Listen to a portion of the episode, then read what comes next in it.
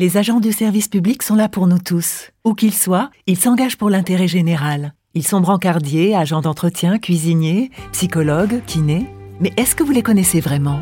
Le podcast Parole publique, avec MGEN, première mutuelle des agents du service public, met en lumière leur engagement quotidien et vous fait entendre leur voix. Et aujourd'hui, on écoute. Gabriel, j'ai 36 ans, euh, je suis gestionnaire comptable et euh, je fais ce métier depuis maintenant 13 euh, ans. Alors j'ai un quotidien qui est assez riche, disons, puisque je m'occupe à la fois de gestion, je m'occupe de politique d'achat, je m'occupe également de conseils juridiques et euh, d'actes administratifs auprès euh, de la chef d'établissement, mais euh, j'ai aussi toute une partie où je m'occupe de la comptabilité de différents lycées ou collèges.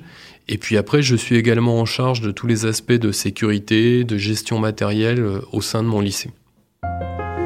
Ce qui me motive, avant tout, c'est de pouvoir apporter mon appui à la fonction de professeur parce que les professeurs ont énormément de projets et euh, de pouvoir me dire que euh, jour après jour, je leur donne le cadre qui leur permet de réaliser des projets, qui permet d'améliorer euh, les apprentissages des élèves, qui permet d'améliorer également les conditions de vie des personnels et des élèves.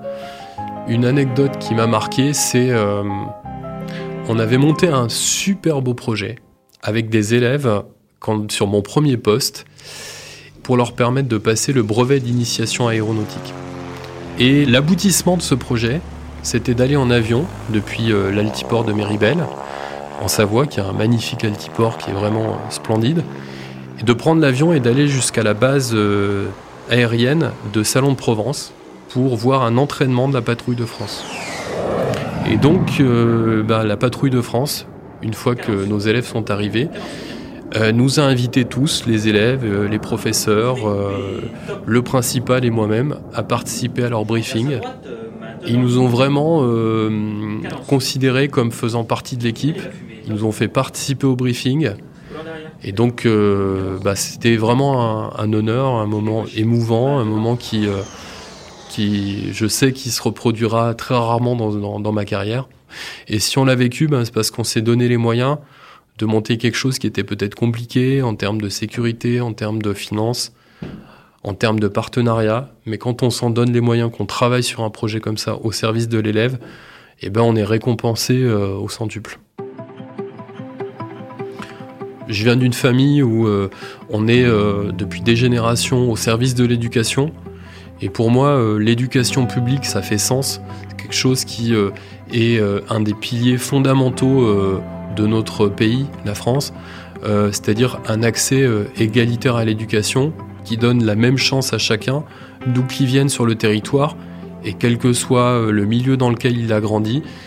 Donc pour moi, promouvoir ça, le rendre possible avec bah, mes possibilités modestes, mais en tout cas à mon niveau de pouvoir le faire, ça représente quelque chose et euh, je donne toujours le maximum pour que ça soit possible.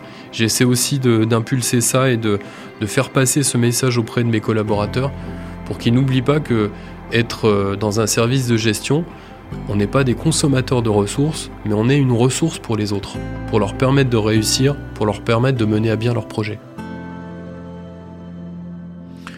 Les difficultés qu'on peut rencontrer dans ce métier, c'est qu'il y a un rythme qui est très intense, qui est entrecoupé de vacances scolaires, donc les choses sont très très concentrées. Donc ça donne des journées euh, de travail qui peuvent être très longues. Euh, bah, il m'arrive très souvent de travailler jusqu'à 12 heures euh, par jour, voire plus, hein, suivant les, conseils d'administration ou les autres réunions qu'on peut avoir. Parfois on se sent petit face au poids des, choses qu'on doit conduire.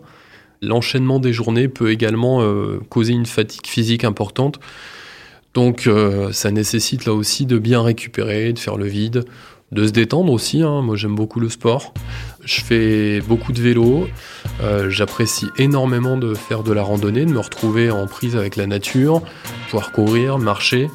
J'aime beaucoup également euh, le foot, c'est un sport qui m'aide à me concentrer. Et voilà, donc je me mets une musique que j'aime bien, un petit peu de Eminem et, hop, c'est parti. Euh, je bosse la cardio, je me vide l'esprit et puis euh, je reviens avec euh, effectivement le corps qui est détendu et prêt à, à reprendre pour une nouvelle semaine de travail. Bah, ce que je peux dire à des jeunes qui s'interrogeraient sur leur futur métier pour leur donner envie, c'est que euh, c'est un métier qui euh, de plus en plus euh, va faire appel aux nouvelles technologies. Donc c'est quelque chose qui peut leur permettre de mettre à profit leurs compétences bah, sur tout ce qui est numérique. Et puis c'est un métier qui offre des possibilités pour progresser rapidement dans notre carrière. Le ministère valorise les profils dynamiques. Donc un jeune qui a ce profil, avec une appétence pour la technologie, qui n'a pas peur d'assumer des responsabilités et qui a envie de prendre des initiatives, il peut se retrouver dans ce métier et progresser euh, assez rapidement. C'était Parole publique avec MGEN, première mutuelle des agents du service public. On s'engage mutuellement.